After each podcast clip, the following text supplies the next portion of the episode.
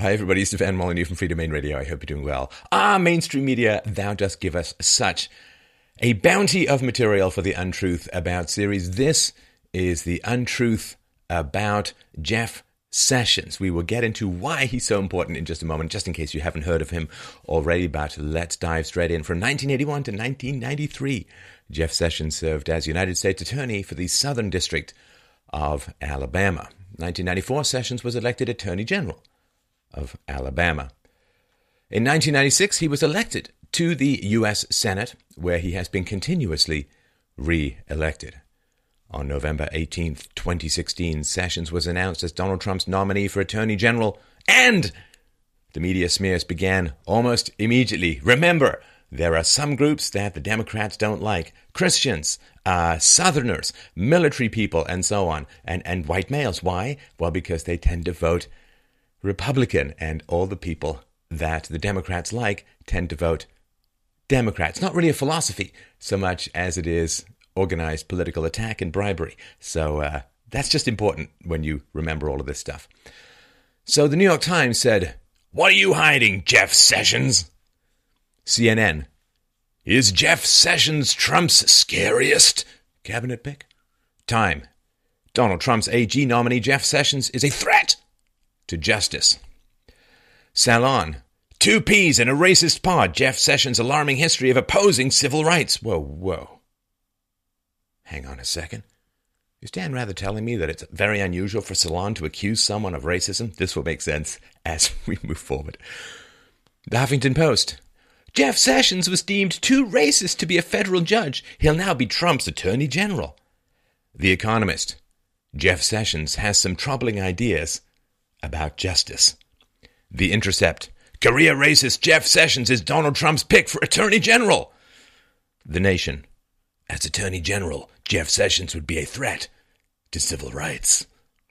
So, um, n- not wowing the leftists. Ha! I, I wonder why. Let's see if we can root around a little and uh, find what uh, what they're looking for.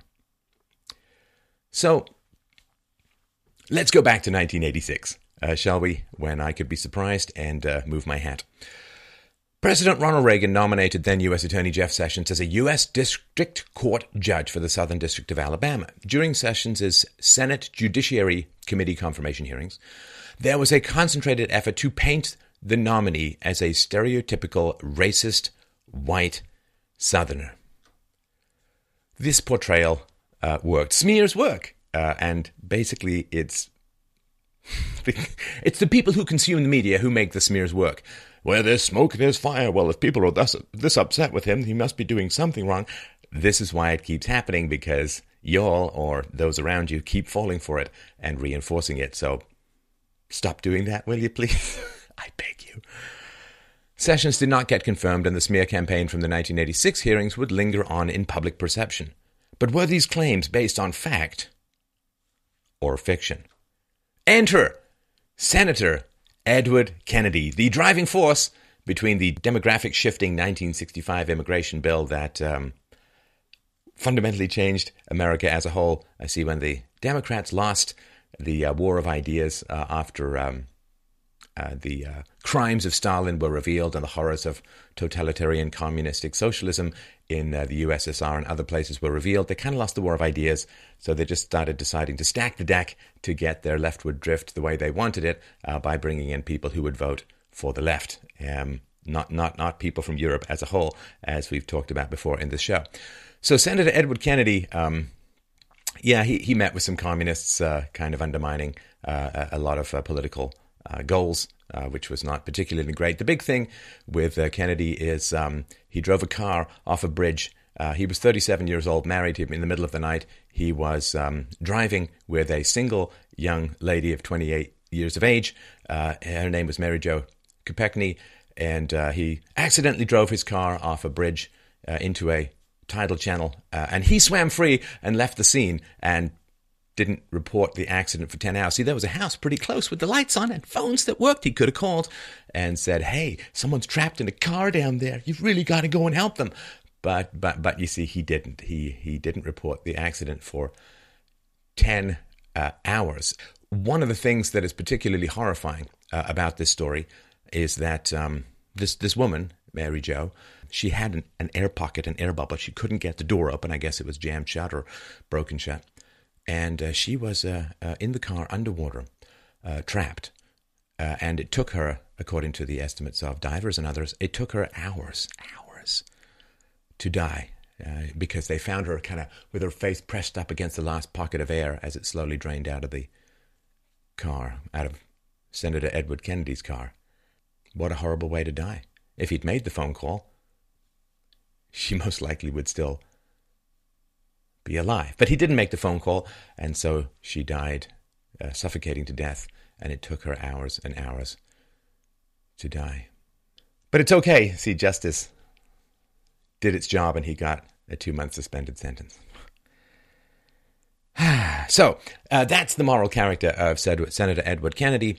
So um, let, us hear this um, Socratic figure of wisdom and justice uh, opine. So, Senator Edward Kennedy in the 1986 confirmation hearings said Sessions comes to this committee with a record which regrettably includes presiding over the now infamous so called Perry County voting fraud prosecutions. He's, boy, he's really, really concerned with justice, this guy. He goes on to say, in the Perry County case, the government indicted three well known and highly respected black civil rights activists on charges of voter fraud in assisting elderly black voters to vote by absentee ballot. Mr. Sessions' role in that case alone should bar him from serving on the federal bench. Being significantly responsible for the drowning death of a young woman, well, that, that's fine. You can be a senator that way. But, um, well, let's get into this case. horrifying but uh, instructive. So, Jeff Sessions had been criticized and painted as a racist for prosecuting a 1985 voter fraud case against three black civil rights activists. The three activists, including Albert Turner, were accused of altering absentee ballots to prevent the election of various black Democrats whom they strongly opposed.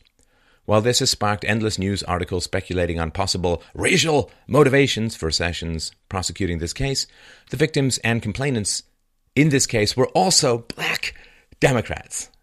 Oh, America. so much fun. See, if black Democrats come to you and say that they're, they're being disenfranchised, right? They show up to vote and people say, no, no, no, you've already voted by absentee ballot. You can't vote again. I say, I didn't vote by absentee ballot. And then they go and complain and uh, see if you take this case, then you're called a racist. If you don't take this case, guess what? You're going to be called a racist because you're not defending the disenfranchisement. You're defending the disenfranchisement of black. Ah, uh, what a what a joy multiculturalism is. Well, with the leftists. So, African American legal assistant Lavon Phillips noted that in 1982, the Perry County's district attorney's office, quote, received several complaints from incumbent black candidates and black voters that absentee ballot applications were being mailed to citizens' homes without their request. Right? So if you can't make it to the polls, you might be traveling, you might be in the Tour de France, you might be disabled. So you I guess you phone and you say you write in and they say, Well, we didn't we, we didn't ask ask for these. Um, so this fellow Phillips testified that the power of black Civil rights activists had been threatened as black voters in Perry County had started, quote, voting more of their convictions, their interests, rather than relying on the per se black civil rights leadership. And um, yeah, that is um, important. You know, I mean, there is uh, a certain tendency within some communities to want to stay on the left, to keep on what's being called the Democrat plantation. If people are breaking free, well, steps may have to be taken. Albert Turner was also alleged to physically transport absentee ballots despite being a candidate in the election involved, explicitly violating Alabama's criminal code. See, th- this is important. If you are a candidate in an election, you shouldn't be transporting absentee ballots. They should not be in your possession. You should not be delivering them. Why? Because you may have a tiny, tiny incentive to alter them, which is not not good. A handwriting expert had also determined that Turner had even written his own name on absentee ballots in violation of state law. so people are complaining. He's driving around ballots, and uh, a handwriting expert says he's written his own name on absentee ballots. Do you think that maybe that needs to be pursued from a legal standpoint? Um, if not, please turn this off and go back to cats playing pianos. Senator Jeff Sessions said, African American voters who had come to the polls to vote became angered to find that someone had already voted in their names by absentee ballot. The Perry County grand jury, the majority of which was African American and was led by an African American foreperson, called for a federal investigation. Here's the thing, people. Here's the thing. I know it's hard to break out of this racialized mindset, this race baiting mindset. But imagine, just imagine, if it was a white politician who was implicated in this or accused of this kind of stuff, who was driving around black uh, votes and, and altering them with his own name, disenfranchising blacks. Of course, you would prosecute someone like that, or at least you bring bring trial against them. You bring charges against them. It's a violation of the law, and um, people would cheer you for that, right? But you see, if it's if it's black politicians doing it, disenfranchising black voters, somehow it's racist to bring charges against them. Do you see how this works? Peel off the skin, look at the meat underneath. and if it was a white person, he'd be cheered for doing this. White white politician disenfranchising black voters. Get him, get him. But if it's black politicians potentially doing this, it's racist to to enforce the law. You see how this uh, works? It really is quite mad, but it is something that we always need to remember. Uh, flip the races, and you'll find out if racism is occurring or not. In this case, clearly not. The Perry County grand jury was made up of seven whites and 11 blacks, further rebuffing any claims of racial motivations related to pursuing the case itself. The grand jury returned no indictments against Turner related to the 1982 election, but found that a fair election was, quote, being denied to the citizens of Perry County. Huh. I'm I'm no lawyer, but I know that two and two make four. I don't know how you can say a fair election is being denied but no one's to blame, or at least not these people. So I don't know if you know anything about this. Let me know in the comments below. Uh, sources, of course, are also in the description. Uh, the Perry County grand jury said, we encourage vigorous prosecution of all violations of voting laws and especially would request the presence and assistance of an outside agency, preferably federal, to monitor our elections and ensure fairness and impartiality for all. So, yeah, no one's to blame, but man, we really, really need some help making sure we get fair elections somehow in this county. After discussions with the Federal Bureau of Investigations, Sessions' office concluded that they would not conduct an additional investigation, believing that the local investigation would have, quote, caused all campaigners to reevaluate their activities and conform to the law. I think I thought it was conform to the law, but conform to the law is what the quote is. And um, yeah, so he took a run at it. Um, the grand jury did not choose uh, to issue any indictments. And he said, okay, well, let's not continue. I think we've sent a message, a shot across the bows. So, you know, if he really, I don't know, hated these black activists, wouldn't he have continued his work with the FBI? To, anyway, charges of racism, almost always so boring. Although we were get to one genuine and horrendous charge of racism that I think is completely justified in a few minutes. So, unfortunately, despite uh, Jeff Sessions' optimism, several of the 1984 Perry County Democratic primary elections once again saw significant irregularities and evidence of voter fraud. Complaints were made by several African American candidates who noted that large numbers of absentee ballots had been collected, exceeding 10% of the total vote, and were being maintained by Turner and other local civil rights activists. See, um, just in general, it's um, it's supposed to be anonymous voting, right? So you, you could be intimidated into voting for candidate X. You could go in and vote for candidate Y, but there's a curtain, you can't be seen, and it's it's secret, right? Now absentee ballots are um, uh, not not susceptible to that an- anonymity, that secrecy, right? People can help you fill fill them out. Um, hey, nice house here. Uh, I, I really like the way that it it's not on fire. Hey. do you feel like voting for a certain candidate? I'm not speaking about anyone in particular. This is just a general theory of how it how it could happen. So um, uh, this is one of the reasons why, when you have a high number of absentee ballots, uh, there, there may be some questions. Just just a few here or there. Senator Jeff Sessions said. The complainant further said that they were being taken to a central headquarters where the ballots were altered to ensure they were marked for candidates endorsed by Turner. District Attorney Johnson said that the African American candidates were extremely concerned about the election and believed that it was being stolen from them. Huh. That doesn't sound that doesn't sound good. Uh, that that does sound like something that a, a racist wouldn't be too concerned with. So again, heads you lose, tails you lose. Perry County Democratic official Reese Billingsley said, I was one of the first black candidates elected in Perry County, Alabama. During the campaign, I was approached by many of my supporters who informed me that my opposition had stated publicly that they would do anything to get rid of me. This is back to the cliche that if you're black, you have to be on the left, otherwise, you're an Uncle Tom, an Oreo, not a real black, acting white, all this sort of boring stuff. Don't ever judge blacks collectively. The only real blacks are on the left. Ah, so racist. Um, Reese Billingsley said, I became convinced that there was concerted, well organized effort was being made, that's the quote, to steal the election from me through the absentee ballot box. I spoke with him, Sessions, and requested his assistance. From everything that I was aware, Mr. Sessions and the United States Attorney's Office handled the investigation with the highest professionalism.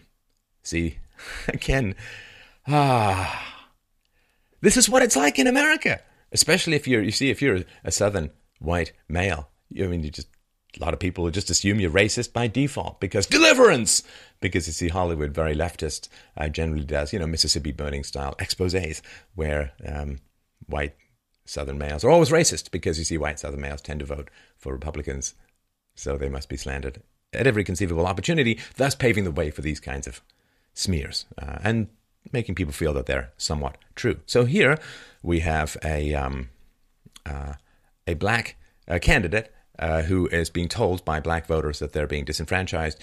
The black candidate goes to Jeff Sessions, who tries to do something about it um, and stop it, and uh, that makes Jeff Sessions racist. Uh,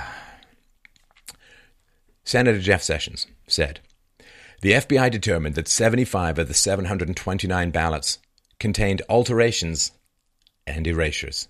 Each voter with suspected changes on their ballot was shown their ballot and asked if they had made or authorized the changes. Approximately 25 individuals said they had not authorized changes and that they had given their ballots to the Turners, Albert Turner and his wife, or Hogue, for mailing. Oh yeah, we'll we'll take these from you. We'll we'll mail them for you.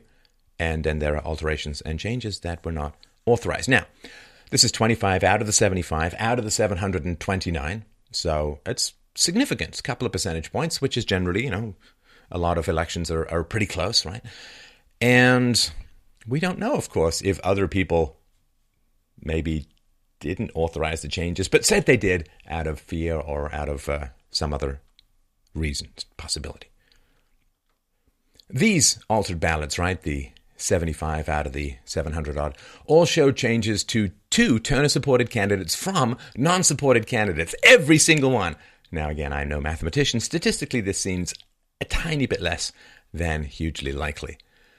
One African American family was particularly upset that their ballots had been changed to a Turner supported candidate as their original votes were for their own cousin who was running for office. Hmm. Turner even admitted to changing the ballot of this family, but claimed it was done with the permission of the family, which the family vociferously denied. So Sessions' office assigned two attorneys to the case and wound up significantly overpowered. They faced 11, count them, 11 different attorneys representing the black civil rights activists. So that's what? Almost one attorney for every two ballots that were that the owners denied changing, uh, authorizing the change. Now, ultimately, the jury acquitted the defendants, but the strong evidence supports Sessions' decision to prosecute the case. So, again, they were not found guilty. They were acquitted. The question is, isn't were they acquitted, were they innocent, or were they guilty? The question is, was there enough evidence to pursue the case? I will leave that to you to decide. And if he hadn't done it, would be would he be open to charges of racism if ignoring complaints by blacks that they're being disenfranchised? Ah, so much fun in America. Now, Sessions' predecessor, Democratic U.S. Attorney William Kimbrough Jr., said this Quite often in the South, you do not win civil rights cases. That is not to say they should not be brought. I personally tried a number of civil rights cases involving police brutality or alleged police brutality, and I do not believe I won one of them. I do not apologize to anyone for having brought the case. There was probable cause to believe that somebody's rights had been abused. You bring the case because the case needs to be brought. The facts simply don't go racism. He was he was charging black civil rights leaders who were trying to protect people. Right. No, no particular facts. These are the facts. Now, the prosecution of Henry Hays. So, when his civil rights record is questioned, many people point to Sessions' role in the conviction and execution of high ranking Ku Klux Klan member Henry Hays for the 1981 lynching murder of black teenager Michael Donald. Uh, this lynching was every bit as brutal and ugly and vicious and evil as you could conceive of. And um, remember, Ku Klux Klan was the enforcement arm of the Democratic Party in the South. Um, Democrats. And also, please remember, as we get further along, that marriage licenses were invented by the Democrats in order to prevent blacks and whites from marrying each other. Jeff Sessions said, When I became a U.S. Attorney for the Southern District of Alabama, I, along with Assistant U.S. Attorney Thomas Figures and the Civil Rights Division of the Department of Justice, worked to solve the Donald murder. Because the federal government did not have an enforceable death penalty at the time, I insisted that Hays be prosecuted by the local district attorney. So, Jeff Sessions wanted this man dead, or wanted whoever killed the uh, teenager dead. And uh, he moved heaven and earth to ensure that if he got a conviction, that he could potentially apply the death penalty. I don't see how that's positive towards the KKK at all, but of course, some people think. Well, we'll get there. District Attorney and original lead prosecutor Chris Galanos said, I believe then and I believe now that were it not for his assistance, the case would have remained unsolved for an indefinite length of time. So Jeff Sessions, of course, outraged by the brutal lynching and murder of a black teenager. It's just out getting his sister some cigarettes, snatched and tortured and killed. Horrible, horrible stuff. Jeff Sessions, outraged by this, sets his laser sight on finding who it was and applying some pretty Old Testament justice to his head. Mobile District Attorney's investigator, Bobby Eddy, said, Without his Sessions' cooperation, the state could not have proceeded against Henry Hays on a capital murder charge. Assistant District Attorney and replacement lead prosecutor Thomas Harrison said, Sessions asked what we needed, and I said, in order to get a capital murder conviction, we need these things. And he said that in that regard, whatever the federal agents did or the FBI did, he would make those things available. He did, in fact, do that. So, I don't know. It's just hard for me to get to how this could possibly be pro KKK or racist in any way. I mean, he had his sights on this guy. Hays was ultimately convicted and sentenced to death. In addition, Jeff Sessions oversaw the Hays appeal, which was denied. Hays was executed in 1997, the first white man put to death for killing a black man in Alabama since 1913. And by the by, this was pretty much the end of the KKK in Alabama for sure. The conviction of a high ranking Alabama, Alabama Klan member also paved the way for a slam dunk civil suit by the Southern Poverty Law Center against the Alabama chapter of the Ku Klux Klan. The SPLC civil case resulted in a $7 million verdict against the Klan, essentially destroying the Alabama chapter of the organization. Legal director of the SPLC and Donald family attorney, Richard Cohen, said, in addition to helping to develop the evidence in the criminal investigation that we used, Sessions' office was helpful in arranging for an FBI agent to testify for us at the civil trial. Hmm. Mean, tough time seeing the racism here, people. Maybe it's my privilege blinkers, I don't know. Now, some have taken to quibbling about Sessions' level of responsibility for the successful prosecution of this case to maintain their unfounded racism narrative. Many of the claims regarding Sessions' supposed racism rest upon the accusation and testimony of the late Thomas Figures, who was previously an assistant U.S. attorney under Sessions. Thomas Figures will figure prominently in this next part, so keep that name in mind. Uh, he's an African American fellow. U.S. Attorney Thomas Figures said, In the early stages of the case, Mr. Sessions did attempt to persuade me to discontinue pursuit of the case, calling it a waste of time and noting, if the perpetrators were found, I would not be assigned to the case. All of these statements were well calculated to induce me to drop the case. On the other hand, none of them amounted to a direct order to drop the case.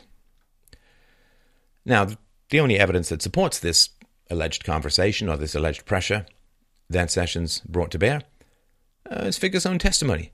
So, uh, naturally, when, when someone is making a claim, we would look uh, as to their credibility. So, uh, is the former Sessions co worker seen as a credible witness? Hmm, let's find out. Thomas Figures insinuated that Jeff Sessions supported the Ku Klux Klan due to a joke he made during evidence acquisition for the Michael Donald case, which involved the KKK kidnapping and murdering this uh, black uh, teenager. Now, of course, please remember that uh, uh Jeff Sessions, um, he, he, teaches Sunday school. He is an old school uh, Christian, and he is very much against uh, illicit drug use, very much against uh, marijuana, very much against uh, cocaine and, and, heroin and all that kind of stuff. So uh, that's an important context. You know, share his beliefs or not, that is an important context for the next little part. Several civil rights attorneys noted that multiple Klansmen claimed an inability to remember information relative, relevant to the case due to smoking marijuana, right? So they, they blazed it, F boys. And uh, I guess 4.20 in the afternoon, they did bad things, couldn't remember what happened because they were high. Sessions then made a joke to his colleagues. Ah, he thought the Klan members were okay until he learned that they smoked marijuana.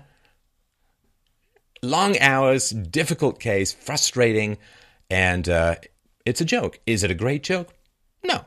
Is it ed- evidence that he's somehow supporting the Klan? Dear God. He's working day and night to try and get a Klansman the death penalty for his involvement in the murder of a black teenager. Come on, people.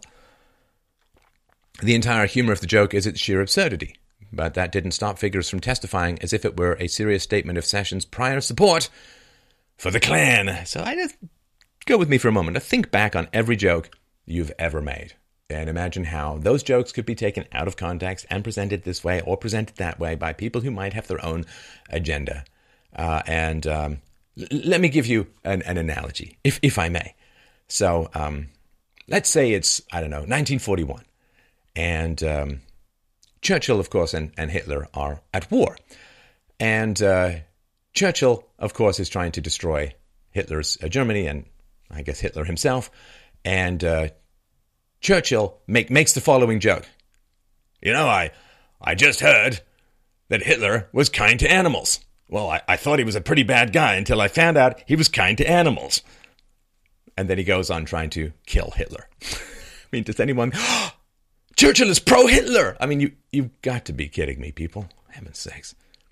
Jeff Sessions clarified the joke's humor at the, 1986, at the 1986 Senate Judiciary Committee hearings by comparing it to saying, I do, not, I do not like Pol Pot because he wears alligator shoes.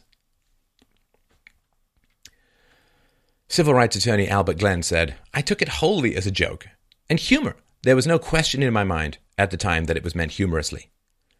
Senator Joe Biden at the 1986 girl grabbing fest, sorry, 1986 Senate Judiciary Committee hearing said, I could see how someone could say that humorously. That statement does not mean you are defending the Klan.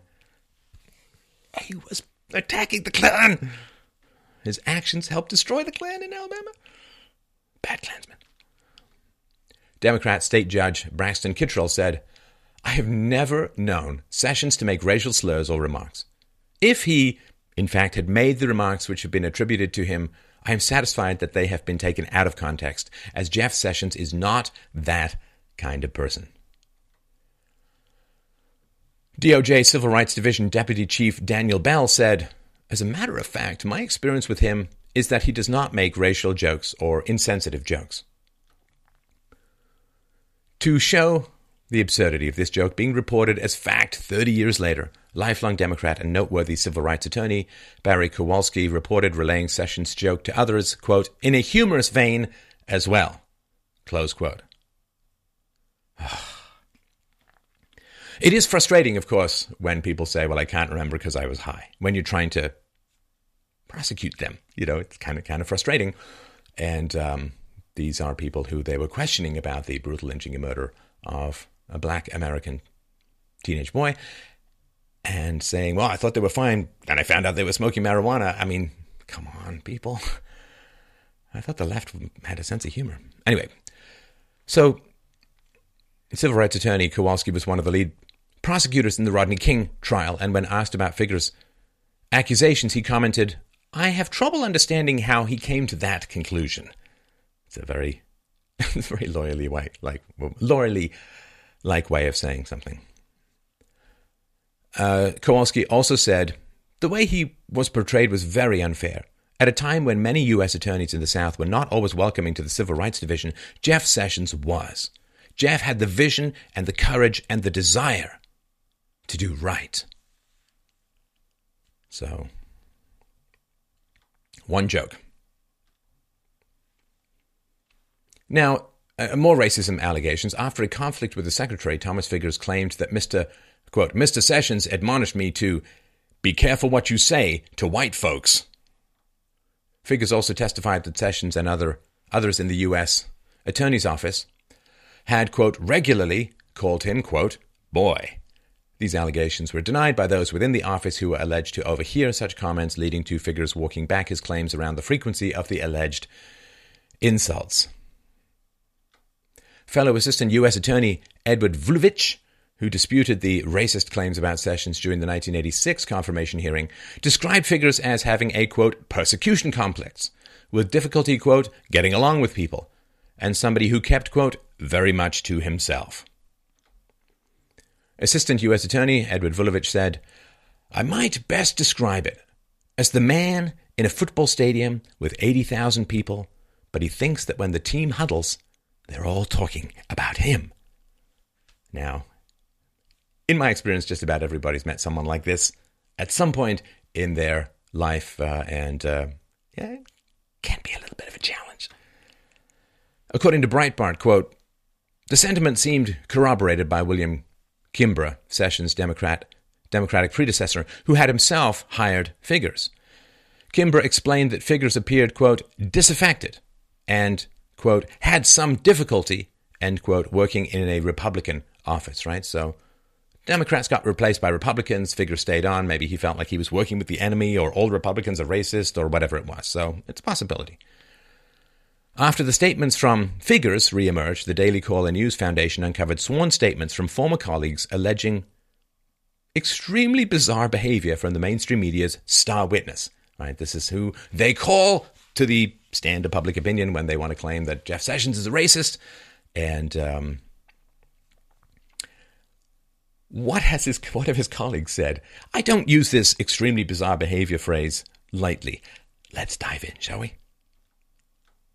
Former FBI Special Agent John Brennan once submitted an affidavit claiming that Figures often made incredibly strange claims. Oh, yes, the Dan Rather thing's going to make sense in just a little moment. An affidavit, a sworn statement, a sworn statement. Quote Mr. Figures told me that CBS News anchor Dan Rather and other news anchors would glance off camera and was signaled when he was watching television.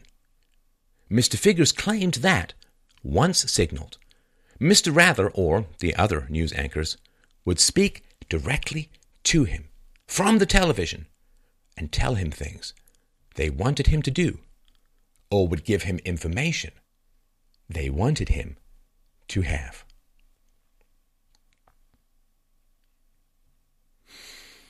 Just let that sink in through your pores for a moment. This is a sworn statement from an FBI special agent. Dan Rather, glance off camera. Oh, Figures is watching? Okay, Figures. Here's what you need to do. Here's the information I need you to have. Okay. In code? I don't even know what to call this. Kevin Daly of the Daily Caller, no relation, said, quote, on another occasion, Figures allegedly told Brennan he believed his home was bugged and asked him to execute a search of the house. The ensuing search did not turn up listening devices. In a related instance, Brennan says Figures told him he terminated a road trip from Mobile, Alabama to Dallas, Texas because he believed a truck with a satellite antenna was following him. Hmm. Assistant U.S. Attorney Cheryl Crisona, who worked with Figures from 1981 to 1985, said he was very paranoid about any group in the office talking, always assuming they were talking about him. In a nutshell, every one of us in that office was afraid of Thomas Figures. Kevin Daly, the Daily Caller, said Crisona alleges Figures was confrontational with colleagues and often made a secretary she shared with him cry. The affidavit mirrors claims Figures' ex wife Janice made during divorce proceedings in 1991. Now, I have a little bit of a weakness for gossip. Could not get these divorce proceedings. I guess they're held by the Daily Caller or whatever, but um, let your imagination do the roaming on that one. But um, yeah. I'm being bugged. No, you're not. I'm being followed by a truck with a satellite antenna. Dan Rather's telling me what to do over the television. Jeff Sessions is a racist. Oh yeah, that that one we totally believe. Other stuff, crazy. That one, bing, pure sanity. That's objective evidence. The late Alabama Senator Jeremiah Denton also noted that Figures also failed to disclose significant personal and financial interests. Now, to be fair, if he did fail to disclose significant personal and financial interests, it could be because Dan Rather didn't tell him to. So it's really Dan's fault, as uh, so many other things. Only 24 hours before testifying against Sessions, Figures was hired to defend a disputed Perry County election plan, which has been created by the aforementioned Albert Turner, whom Sessions had prosecuted in the noteworthy voter fraud case. During the 1986 confirmation hearing, Senator Denton strongly defended Sessions, noting that, quote, all significant allegations by Mr. Figures have been either refuted or denied. All of them. Six years after Figures offered his questionable testimony against Sessions, he was faced with federal charges for attempting to bribe a witness. This is a little complicated, so stay with me. The New York Times, November 8, 1992, quote, Thomas H. Figures was charged by the grand jury in Mobile with offering a $50,000 bribe to a convicted drug dealer who was to testify against a client of Mr. Figures in 1990. According to the indictment, Mr. Figures offered the money and, quote, an unspecified amount of financial assistance for the children, end quote, of the witness in exchange for his promise not to testify. Again, I hate to drag Mr. Rather in, but maybe Mr. Rather told him to do this. It's a possibility, just like it's possible that Jeff Sessions is a secret closet racist who viciously prosecutes Klan members. New York Times says Mr. Figures' effort to bribe convicted drug dealer not to testify against Figures' client were unsuccessful. Figures' client was convicted, and convicted drug dealer later cooperated with prosecutors and revealed the alleged bribe attempt.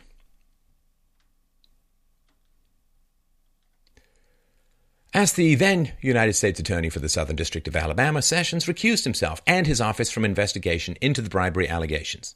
The investigation ended up being conducted by the department's criminal division in Washington. Black activist group New, New South Coalition Chairman J.L.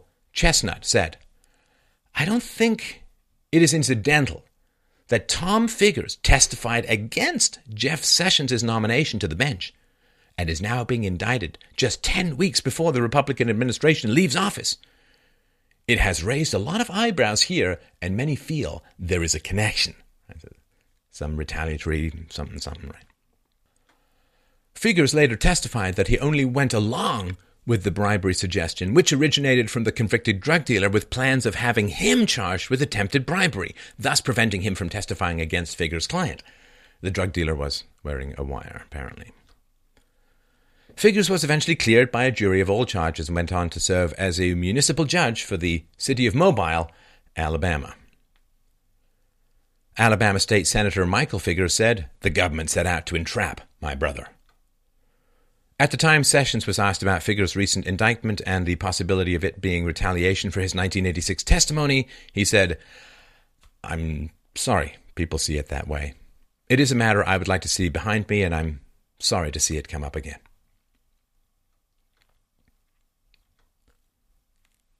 At the 1986 hearing, additional allegations against Sessions were made by J. Gerald Hebert.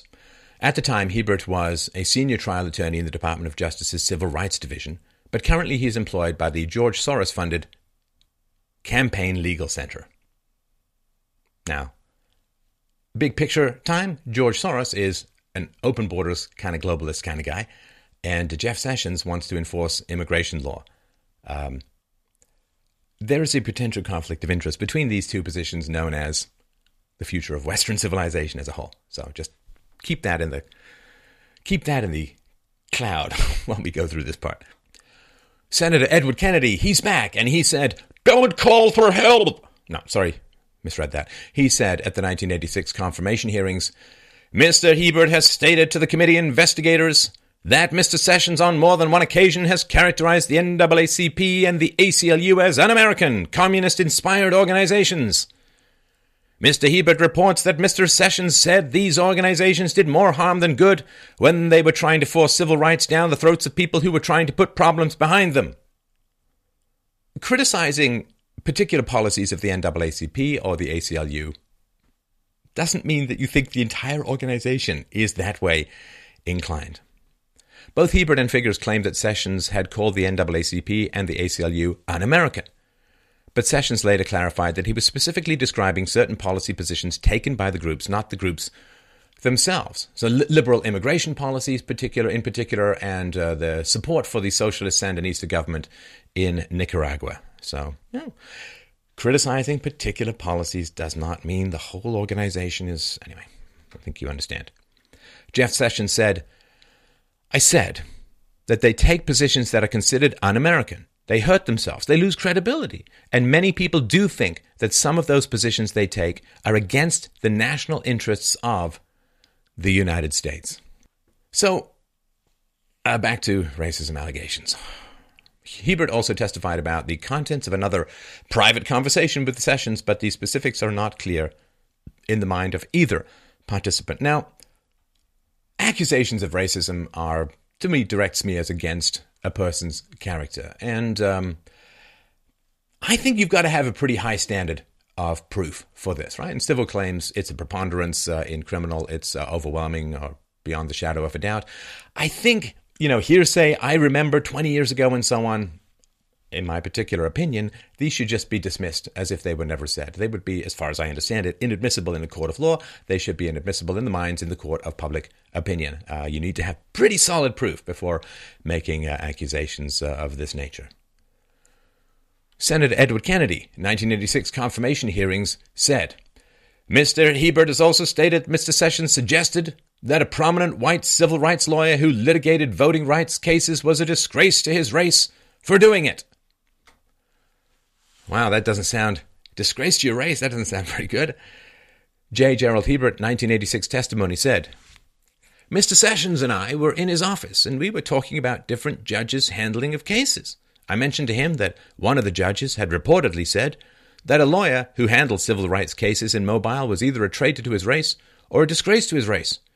As I recall, Sessions said, well, he probably is. All right.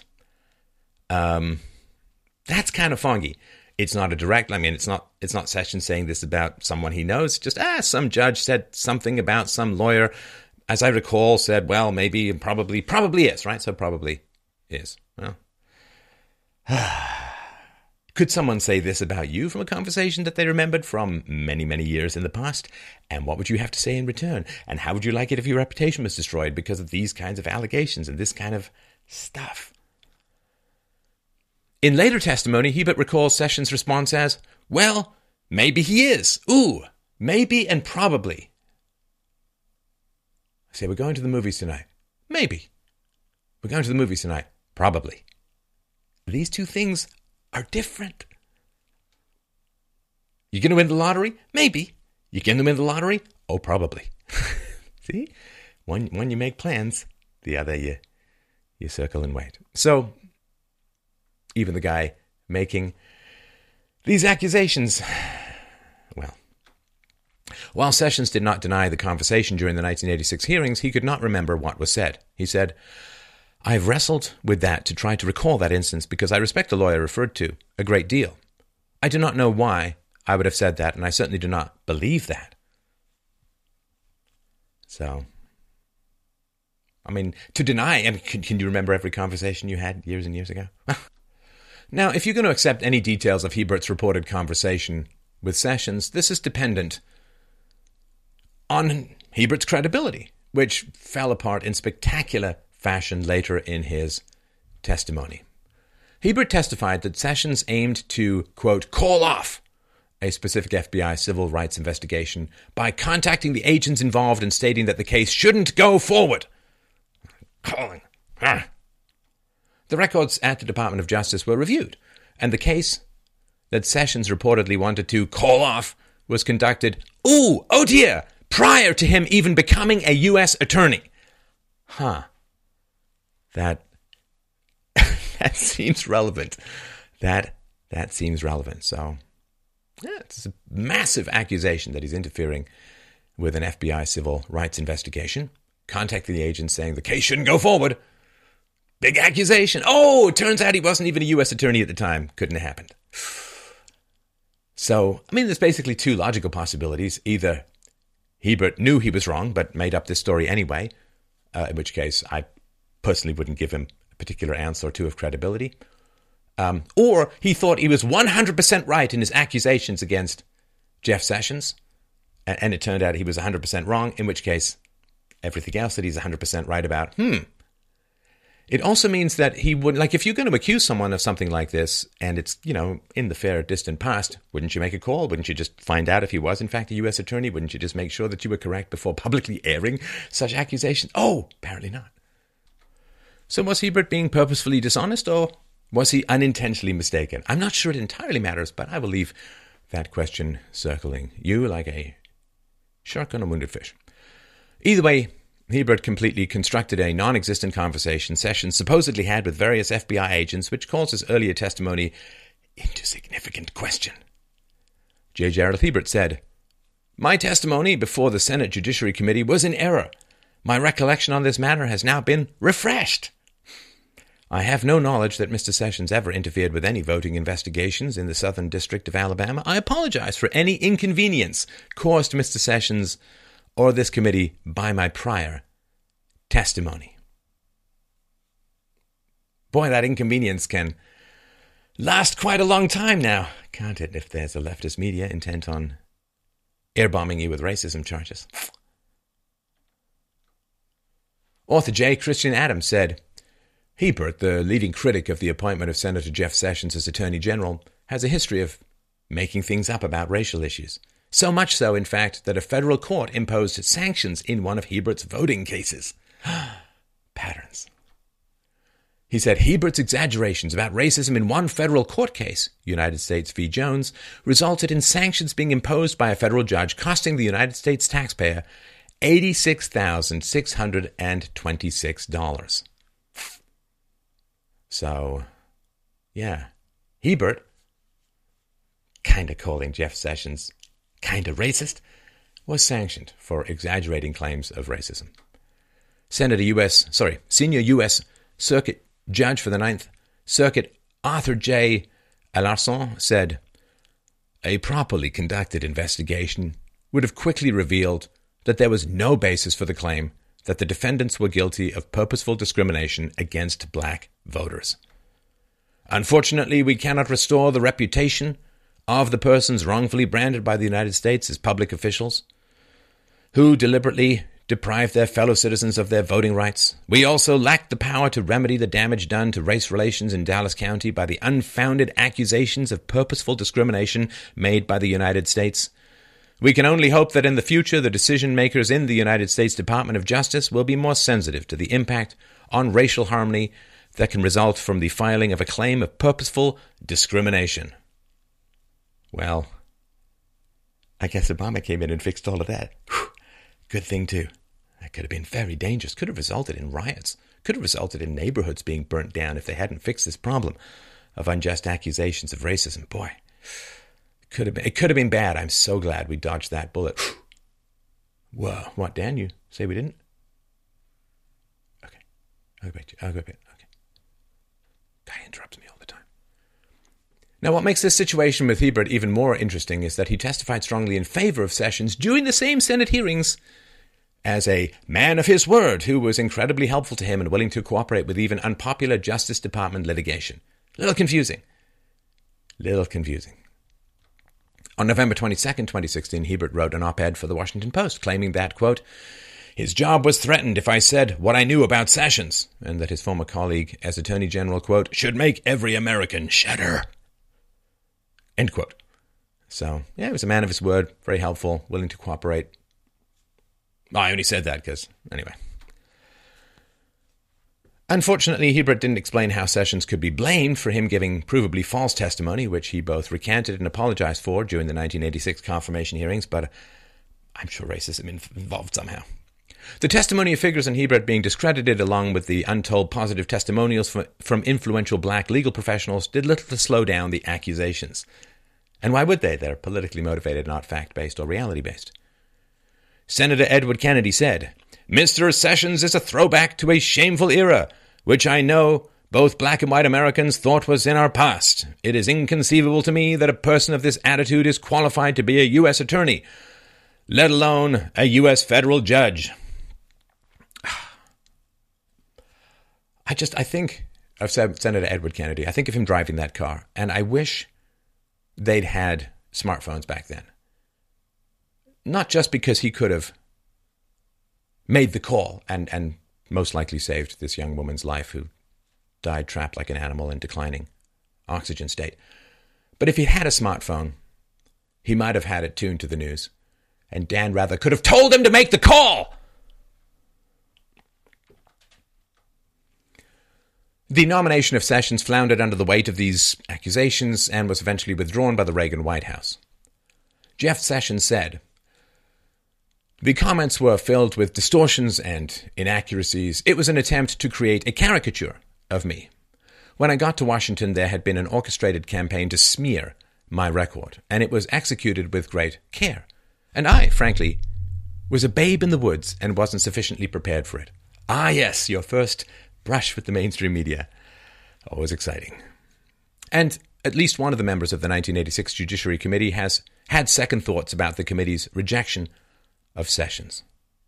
Now, before we start, just remember this is a time when, of course, um, the um, desire to import people from non-European countries in order to have them vote Democrat was in full swing. The Democrats, the, the demographics of America were being substantially altered with no prior approval or referendum on the part of the people. Of course, when the 1965 immigration bill was brought in, it was promised it was not going to alter American demographics, and um, a lot of people didn't want this. Blacks and whites and other Americans didn't want this, um, and um, Jeff Sessions has always been pretty good on uh, immigration. Outside of Ann Coulter, uh, he's about the strongest when it comes to controlling illegal immigration and um, perhaps even altering some statistics around legal immigration. So, yeah, this is just it's important. This is the battle that's going on, right? Former Pennsylvania Senator Arlen Specter said, "Ah, Mr. Bond." No, he said, "My 1986 vote against candidate Sessions for the federal court was a mistake because I have since found that Senator Sessions is egalitarian." Jeff Sessions said, I was pleased the day before yesterday that Senator Specter volunteered all of that in, of all times he's been here, one vote he's regretted is a vote he cast against me. That was gratifying. Ah, Rosa Parks. Now, the Rosa Parks situation is complicated. We'll talk about this another time, but let's just go with the mainstream narrative for now. On April 19th, 1999, Jeff Sessions successfully requested that Rosa Parks be awarded the Congressional Gold Medal, making a passionate call for the principle of equality under the law. Ms. Rosa Parks, a native of Tuskegee and a former resident of Montgomery, whose dignity in the face of discrimination helped spark a movement to ensure that all citizens were treated equally under the law. Equal treatment under the law is a fundamental pillar upon which our republic rests. As legislators, We should work to strengthen the appreciation for this fundamental governing principle by recognizing those who make extraordinary contributions towards ensuring that all American citizens have the opportunity, regardless of their race, sex, creed, or national origin, to enjoy the freedoms that this country has to offer. Through her efforts, Miss Parks has come to be a living embodiment of this principle, and it is entirely appropriate that this Congress takes this opportunity to acknowledge her contribution by authorizing the award of a Congressional Gold Medal to her. Her courage, what we may call gumption, resulted in historic change. Certainly, there is much still to be done. True equality, the total elimination of discrimination, and a real sense of ease and acceptance among the races has not yet been achieved. But it is fair to say that in the history of this effort, the most dramatic and productive chapter was ignited by the lady we seek to honor. Approximately a year later, Jeff Sessions attached an amendment to an appropriations bill which provided a million dollars to the Rosa Parks Library in Alabama to memorialize the original Montgomery bus boycott. On November 2nd, 2005, Sessions spoke in a powerful tribute to the recently deceased Rosa Parks on the floor of the U.S. Senate. It went like this Mr. President, I thank the Senator for his courtesy. I know we had the opportunity a few moments earlier to discuss Rosa Parks as we viewed her casket. It was indeed just a few hours ago, right down this hall, that Rosa Parks' body lay in honor in the Capitol Rotunda, the site where our nation pays its highest respects to our most noteworthy citizens. She was the first woman ever to be so honored. How is it possible that a seamstress born in Tuskegee, Alabama, who had never held elective office or any high political or military position, be so highly recognized? Just six years ago, she was awarded the Congressional Gold Medal, which I was pleased to be a sponsor of in this Senate. She was also awarded the Presidential Medal of Freedom. It is a story, I would suggest, that only divine providence could write. The theological concept is well known his power and authority being made manifest by lifting persons of apparent low estate to great heights. Certainly, the life of Rosa Parks produced an advancement of freedom equality, and progress. These accomplishments rose from her steadfast courage and strength that she found from above. As a result, she fulfilled her calling. And she met her challenge on that afternoon when she came home weary from work with dignity and integrity. I was not yet 10 years old when these events happened in Montgomery, Alabama, 85 miles north of my home in rural Alabama. We did not even have a television set that year. We got one a few years later. I have a recollection of the events, the boycott of 382 days, and some understanding and recollection of the momentous court decisions that resulted. Make no mistake, the races in the South in the 1950s were, for the most part, openly and legally separate. That is the way it was. Although the mantra was separate but equal, the reality was separate and unequal. Mr. Pryor says, Mr. President, I join Arkansans in mourning the loss of Rosa Parks, known throughout the nation as the mother of the freedom movement. As people line up to pay their respects to Mrs. Parks in the Capitol Rotunda today, I cannot help but remember the incredible impact she had on our nation. Rosa Parks is the first woman to lie in the Capitol Rotunda, which is a testament that her actions are just as significant today as they were in 1955. Mrs. Parks once remarked that her show of defiance to move to the back of the bus was simply because she was tired of being humiliated, tired of following archaic rules forbidding her from sitting in the front of a public bus or entering public buildings through the front door. But history will remember Rosa Parks for shaking America's conscience and changing the course of our nation for the better. Mrs. Parks' courage to sit down for equal rights ignited others to stand up for theirs. Reverend Martin Luther King Jr. stood up to call for equality and justice for all Americans, inspiring and organizing thousands of activists to stand up with him. Four students in Greensboro, North Carolina, sat in at a Woolworth's lunch counter, standing up for their right to be served. And Daisy Bates led the Little Rock Nine to stand up for their right to an equal education. The Little Rock Nine taught America that separate was not equal. Nine black students Ernest Green, Elizabeth Eckford, Gloria Ray Karlmark, Carlotta Walls Lanier, Minnijean Brown Trickey, Terrence Roberts, Jefferson Thomas, Thelma Mothershed Ware, and Melba Pattillo Beals defied hatred and threats to attend the all white Central High School for a better education. Of Rosa Parks' battle for equality, Minna Brown Trickey said, I don't think until the bus boycott we had a sense of our power. The general feeling was if she could do it, we could do it. She was really a heroine to us. She was an extraordinary woman, and we were ordinary kids. And it seems we had a relationship. As a former student of Central High, I can attest to the influence Rosa Parks and the Little Rock Nine continue to have in the hallways today.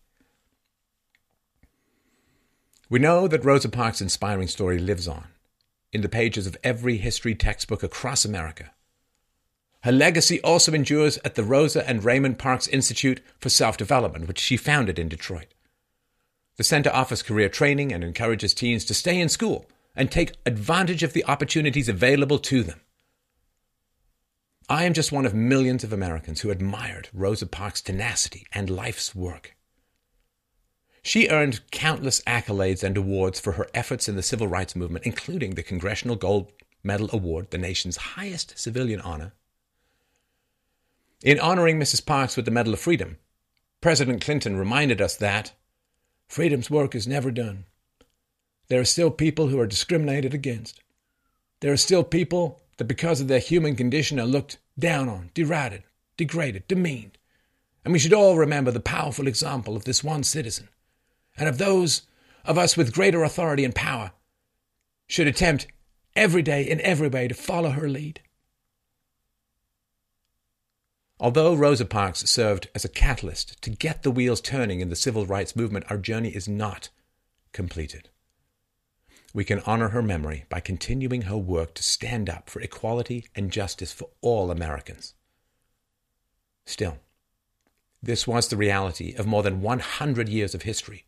Change was not favored. It had been and would be resisted.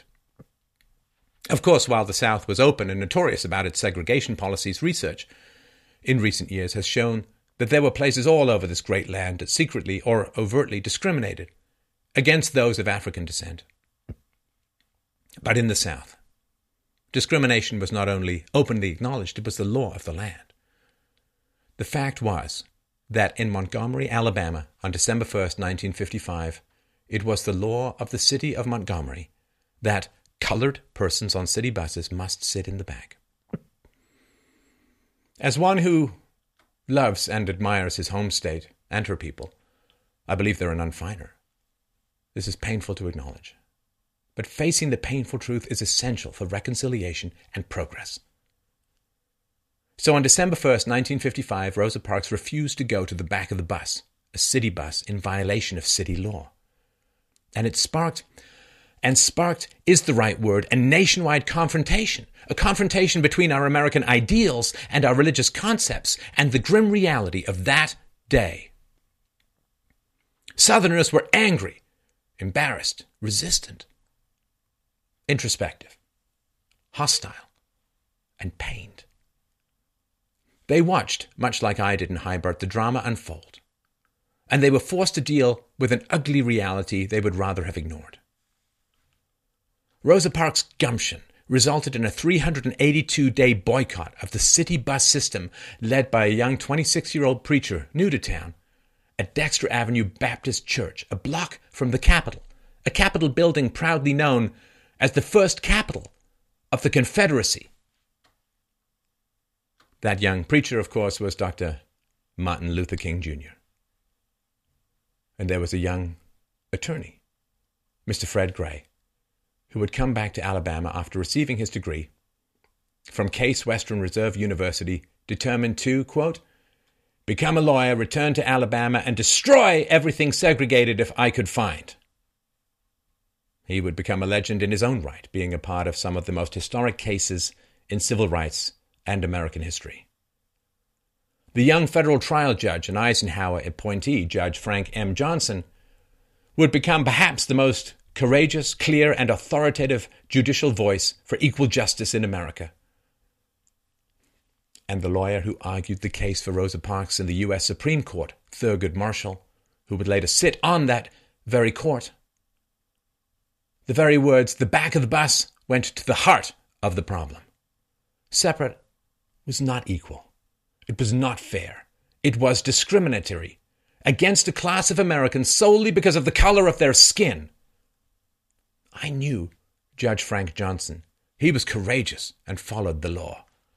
He did not believe he was an activist. He did not believe he was amending the Constitution. Judge Johnson believed he was simply being faithful to the plain words of the Constitution, words that guaranteed everyone equal protection of the laws. Sending someone to the back of the bus because of the color of their skin violated that principle, he ruled, and the Supreme Court agreed. This simple act by a courageous woman, a seamstress, but one who was well aware of the danger she faced at 42 years of age, sparked the civil rights movement and justly earned her the title Mother of the Civil Rights Movement. Today, in Montgomery, Alabama, there exists a museum, part of a Troy, part of Troy State University, that sits on the spot where she was arrested. It has a school bus, like the one she rode that day, which has interactive capabilities so that children can sit in it and get a better feel for the events of the day.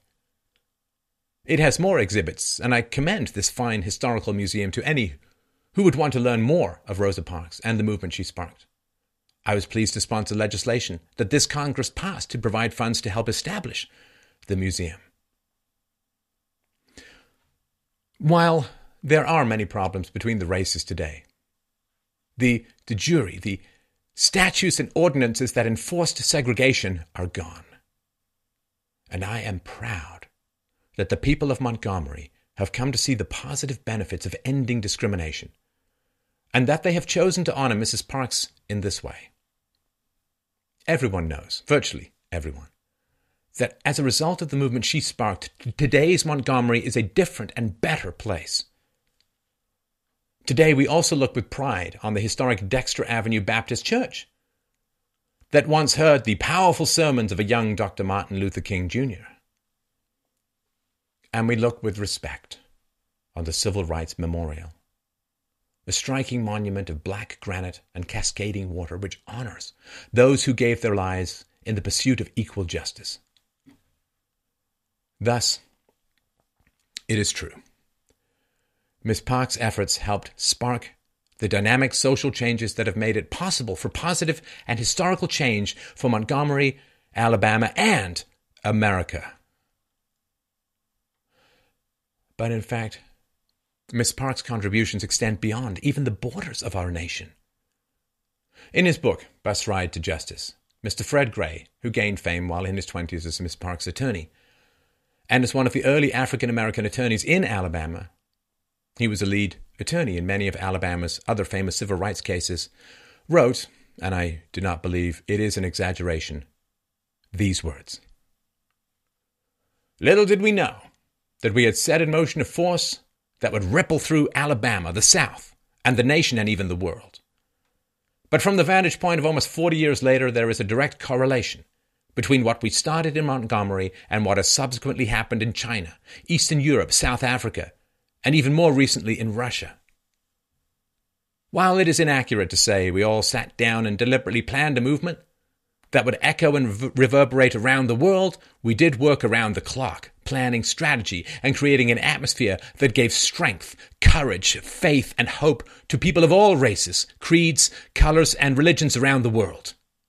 And it all started on a bus in Montgomery, Alabama, with Rosa Parks on December 1st, 1955. for her courage, for her role in changing Alabama, the South, the nation, and the world for the better. Our nation owes a great debt of thanks to Rosa Parks. Placing her body in our capital's rotunda, lying in honor, the first woman who has ever been so honored, is a fitting recognition of her towering achievement. And, as I conclude, I think it is important to note the recent death of another Alabamian who played a key role in the early civil rights movement in Alabama. Vivian Malone, who crossed the schoolhouse door into the University of Alabama. We must also celebrate that very special event that occurred two weekends ago when another native Alabamian, the Secretary of State Condoleezza Rice, returned to Alabama, visited her family's church, and unveiled the statues of the four little girls, one of whom she knew and played with, who were killed in a bomb attack at the 16th Street Baptist Church. It was also good, earlier today, to stand and discuss Rosa Parks' life with Alabama native and U.S. Congressman John Lewis, who, inspired by Rosa Parks, began a lifetime of leadership in the civil rights movement, culminating in his election to Congress. Alabama has the highest number of African American elected officials of any state in the country. We are proud of that. Progress has certainly been made, but we must work harder to ease divisions and tensions and promote progress. Let us so pledge on this historic day. Let us allow the steadfastness and peacefulness of Rosa Parks' life, which started the civil rights movement on the basis of faith and morality, not violence, to be our guide in this century as we seek to further the gains she championed.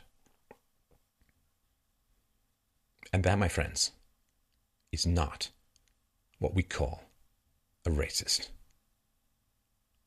On December 20th, 2012, Jeff Sessions issues the following remarks after passing a bipartisan Senate resolution to commemorate the 100th anniversary of Rosa Parks' birth. With this resolution, we honor one of Alabama's most remarkable citizens, Mrs. Rosa Parks. 57 years ago, Mrs. Parks sparked the civil rights movement when she refused to give up her seat on a bus. Her courage ignited major changes in our nation and led a revolution in race relations. Mrs. Parks will always be remembered as a courageous individual who confronted injustice head on and in so doing changed our nation. Her legacy continues to endure.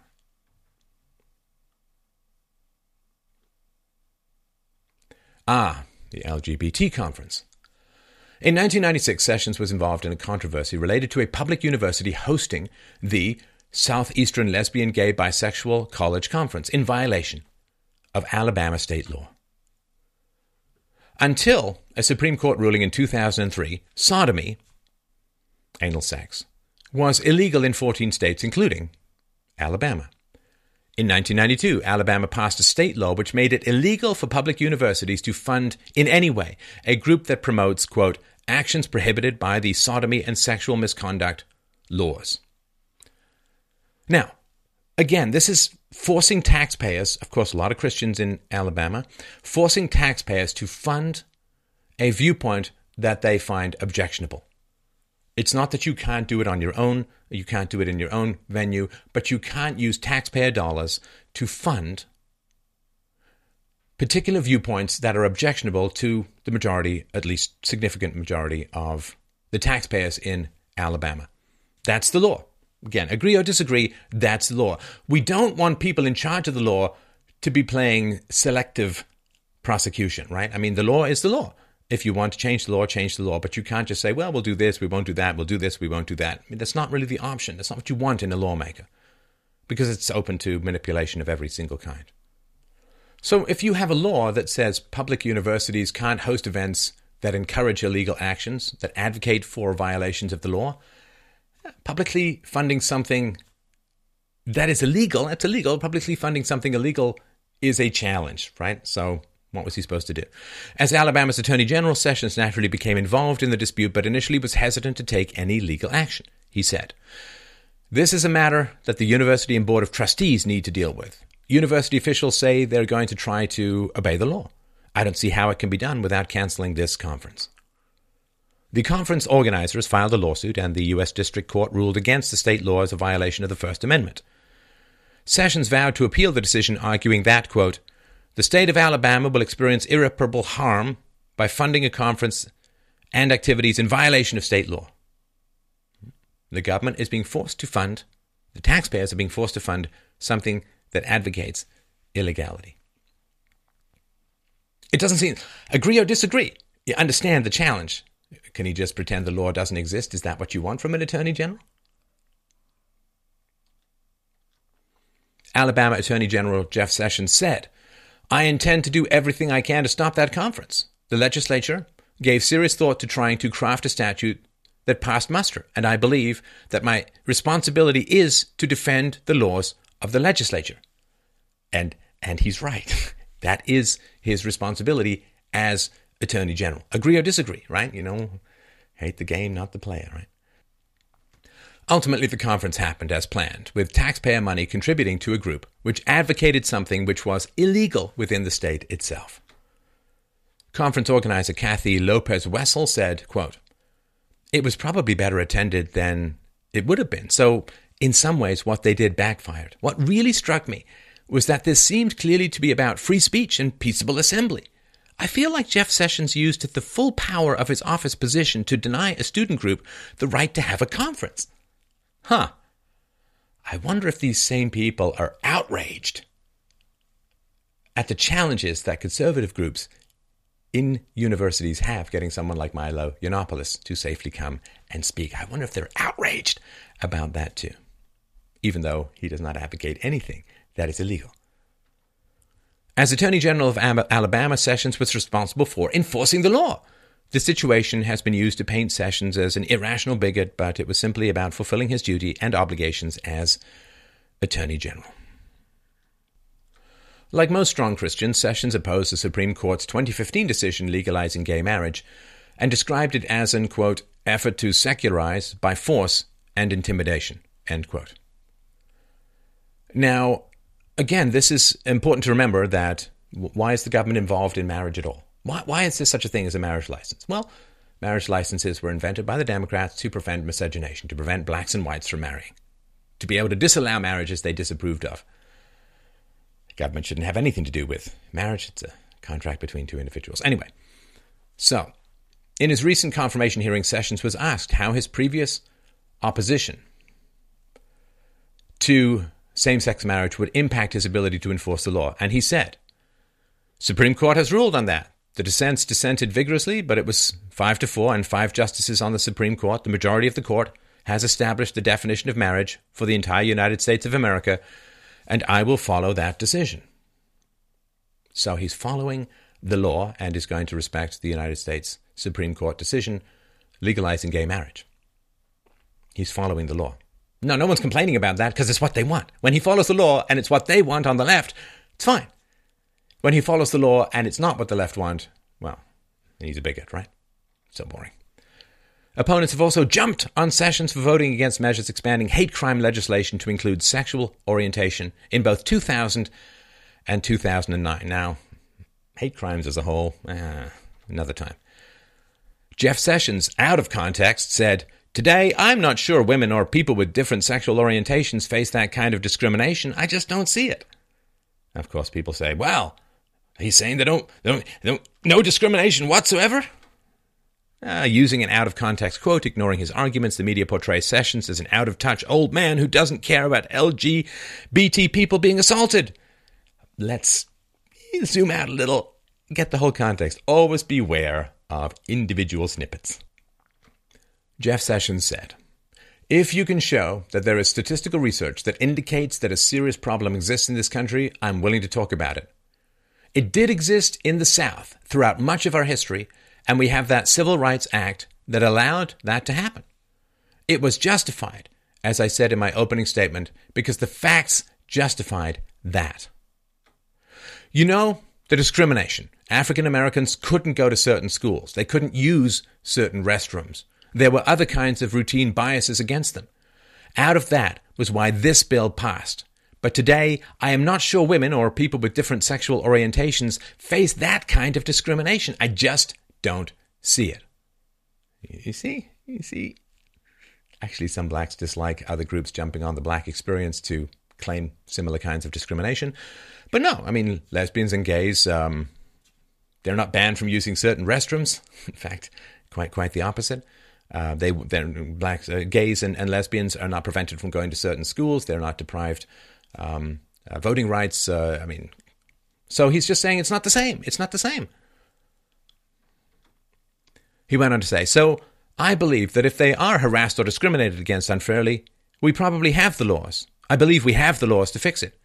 So, what the question would be is this one necessary? I'm not sure that it is. Matter of fact, I don't think that it is, based on what I know. This is simply the standard conservative and libertarian position on adding additional hate crime laws. It's not specifically anti LGBT in any way, shape, or form. So, Sessions' argument is something like this the civil rights laws were an extraordinary federal response to serious misconduct by state and local governments. And the federal government has less justification in intervening in state and local governments if they're not acting badly in the same way. And if you want to see Sessions uh, make his case against federal hate crime laws as a whole, you can check out his floor speech on July 20th, 2009. It's an educational pushback on the expansion of government power known as new hate crime laws. Sessions has also been smeared for co sponsoring, quote, the First Amendment Defense Act, which opponents have dubbed a right to discriminate.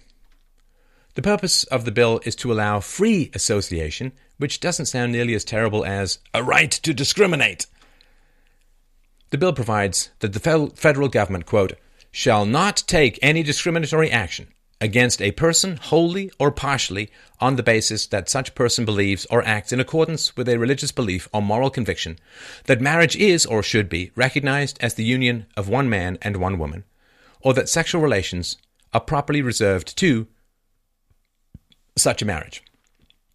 So you could actually just call this You Can't Force the Conservative Christian Bakery to Bake a Gay Wedding Cake Act.